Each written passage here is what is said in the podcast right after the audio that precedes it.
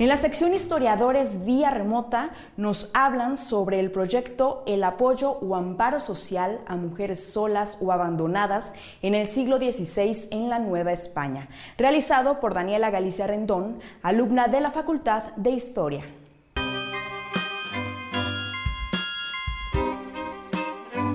¿Cómo están todos ustedes? Qué gusto saludarlos. Bienvenidos a este espacio denominado Historiadores que amablemente nos facilita el programa Voz Propia de Televisión de la Universidad Veracruzana, un espacio que valoramos realmente mucho porque hemos dedicado para, lo hemos dedicado para la difusión de las diversas actividades que se realizan en la Universidad Veracruzana, concretamente en la Facultad de Historia de nuestra querida universidad.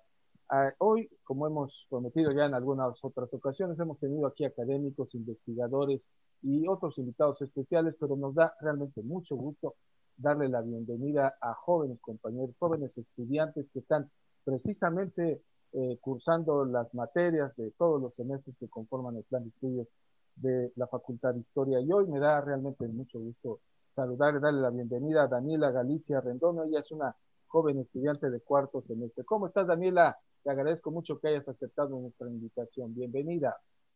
Hola, Eugenio, ¿qué tal? Muy bien, gracias. Qué bueno. Bueno, Daniela, como decíamos, pues va más o menos por ahí de la mitad de, la carrera, de los estudios, que pues a mí me, que me tocó pasar por ahí ya hace algún tiempo, pues entiendo que debe estar un poco cargada de trabajo y ella a lo largo de este tiempo ya ha realizado pues investigaciones, recopilación de datos, comparación de estudios, en fin, todo lo que pues los académicos nos eh, hacen, eh, que pongamos, podamos demostrar nuestra capacidad para ir aprobando las materias. Y ella tocó un tema muy interesante que es lo que hoy nos va a comentar. Se llaman los recogimientos de mujeres en el siglo XVI en la Nueva España. Para la gente que nos ve, Daniela, y que pues de pronto pudiéramos estar un poco alejados del tema, la pregunta obligada, necesaria, es esa. ¿Qué son los recogimientos de mujeres en aquel tiempo en lo que se llamaba la Nueva España que hoy es Adelante, te escuchamos. Más o menos los pongo en contexto. Lo que pasa es que a partir pues del siglo XVI pues comienzan a, ser, a surgir pues ciertas problemáticas relativas a lo que viene siendo la delincuencia, la mendicidad, pero sobre todo la prostitución de mujeres. Entonces, ¿qué pasa? Pues como una manera de resolver estos problemas, se empiezan a crear instituciones que van a tener, pues vaya, una trascendencia social increíble, ¿no? que son tanto centros de reclusión como van a ser casas de recogidas, ¿no? Que finalmente van a tener el objetivo de preservar pues la moral de la mujer, ¿no? Y esto se debe principalmente a que se daba la idea de que carecían de esa imagen paterna, ¿no? Y no solo de una imagen paterna, sino también de la carencia del esposo. Entonces, ¿qué pasa, no? Que dicen que, bueno, para poder lograr resolver estos problemas, vamos a hacer un amparo y las vamos a recluir, ¿no? Entonces, la reclusión, pues, era la garantía para preservar el honor de la mujer, ¿no? Entonces, los recogimientos, conforme van pasando el tiempo, van tomando características diferentes, sobre todo dependiendo de, de las intencionalidades que los gobiernos, conforme pasaba el tiempo, fueran teniendo, ¿no? La verdad, decíamos aquí ya en otras oportunidades que muchas cosas del pasado de pronto siguen vigentes. Hoy podría ser, no sé, Daniela, algo interesante, pues alguna una institución de ese tipo de asistencia, porque muchas mujeres, para el infortunio de ellas mismas y de sus hijos, viven de pronto esa situación. Pero concretándonos a, la forma en la que se ha abordado esto, este tema, ¿cuál, ¿cuál sería, desde tu punto de vista, el trabajo que se ha hecho metodológicamente? Eh, bueno, eh, ¿qué fuentes se han utilizado? Ajá, ajá. Me, metodológicamente, las fuentes sí se han hecho bastantes trabajos respecto a ello, eh, pero me voy a centrar primordialmente en tres, ahora sí que para no abarcar muchas, muchas investigaciones.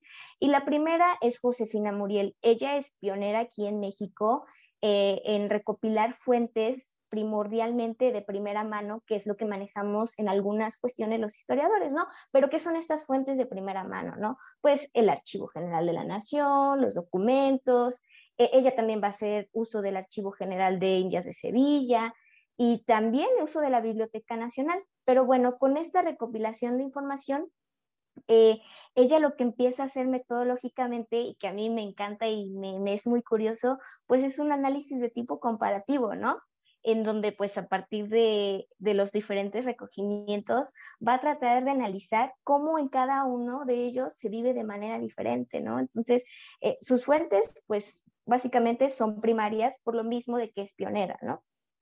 Conforme va pasando el tiempo, pues se va eh, evolucionando, se va transformando la manera de estudiar estos tipos de, de recogimientos, ¿no? Y en segunda instancia yo podría de hablar sobre em, Ana María Tondo. Ana María Tondo, no estoy muy segura si es etnóloga o historiadora, pero eh, ella empieza a hacer un análisis también con fuentes primarias, pero eh, eh, empieza a hacer esto que los historiadores también ya estamos comenzando y se ha venido estudiando bastante, que pues es la historia conceptual, ¿no? A cómo a partir de un concepto en este caso la prostitución, pero que en la mayoría de los documentos se habla sobre mujeres descarriadas, cómo este concepto va a impactar de alguna manera, ¿no?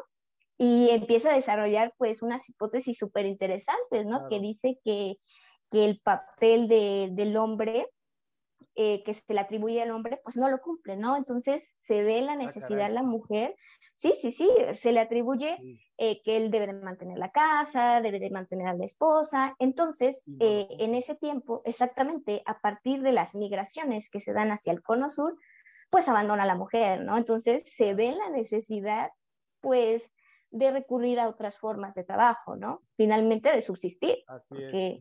es. una de las maneras. Luego nos dicen que la historia de pronto pudiera ser un listado de fechas así con datos duros nada más, tal día pasó tal cosa, y no, la historia se parece tanto, esa historia a nuestra actualidad que, bueno, a la vida cotidiana, ¿no? a la vida cotidiana. Están analizando la vida cotidiana en aquel tiempo.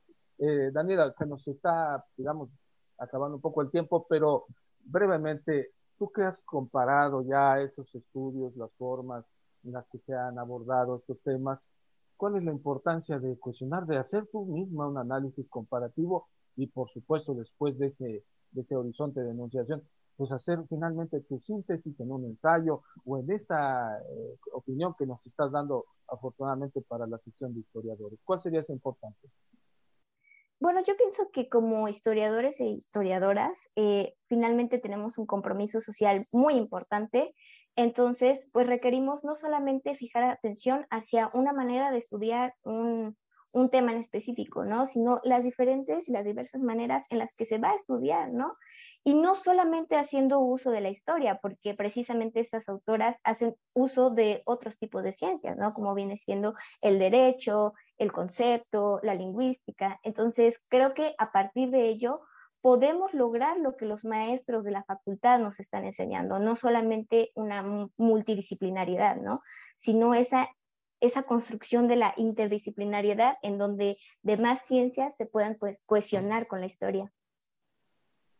Sí, definitivamente eso que dices es muy cierto y ya lo habrás escuchado con tus maestros que por cierto son todos ellos muy, muy preparados con maestrías y doctorados, inclusive en el extranjero, que la historia nunca está acabada, siempre como en cualquier tema se podrán haber vertientes, estilos, que se pueden contraponer, en fin, esa es parte de, de la, del trabajo de investigación. Daniela, para los jóvenes que afortunadamente también nos están siguiendo, inclusive en nuestras redes sociales, ¿qué les podrías decir para invitarlos a este espacio, para animarlos a presentar algún tema que es una infinidad y de pronto nos quejamos ahí en el aula que nadie nos escucha y que quisiéramos compartirlo, pero que hay, hay que abrir un espacio. Este espacio está precisamente para eso. ¿Qué les dirías brevemente, Daniela? Pues yo le diría principalmente que se animen. Creo que he encontrado muchos compañeros que les apasionan la carrera y pues esa pasión debería de incentivarlos a que logremos que más jóvenes también puedan escuchar lo que nosotros como historiadores estamos investigando, ¿no? Finalmente a veces la pena nos gana, pero creo que es un espacio increíble donde se puede lograr esta charla y pues finalmente va a ser un, gran aporte a, esta dialéctica ¿no? que, se va, que se va logrando. Así es, Daniela. Pues efectivamente, este espacio está abierto para todos aquellos que quieran participar con nosotros y agradecemos mucho esta conversación con la joven estudiante Daniela Galicia Rendón de la Facultad de Historia de la Universidad Veracruzana. Daniela, te quiero comprometer para que en un futuro no muy lejano nos puedas acompañar una vez más con alguno de otros temas. ¿Estás de acuerdo? Sí, claro, muchísimas gracias, Eugenio. Hombre, pues muchas gracias. Ella ha sido Daniela Galicia Rendón, que ha estado con nosotros aquí en la sección Historiadores y agradecemos, por supuesto, una vez más al programa Voz Propia que produce televisión de la Universidad Veracruzana y a usted que amablemente nos ha acompañado, lo invitamos para que esté con nosotros en una próxima emisión. Así que una vez más, gracias y hasta la próxima.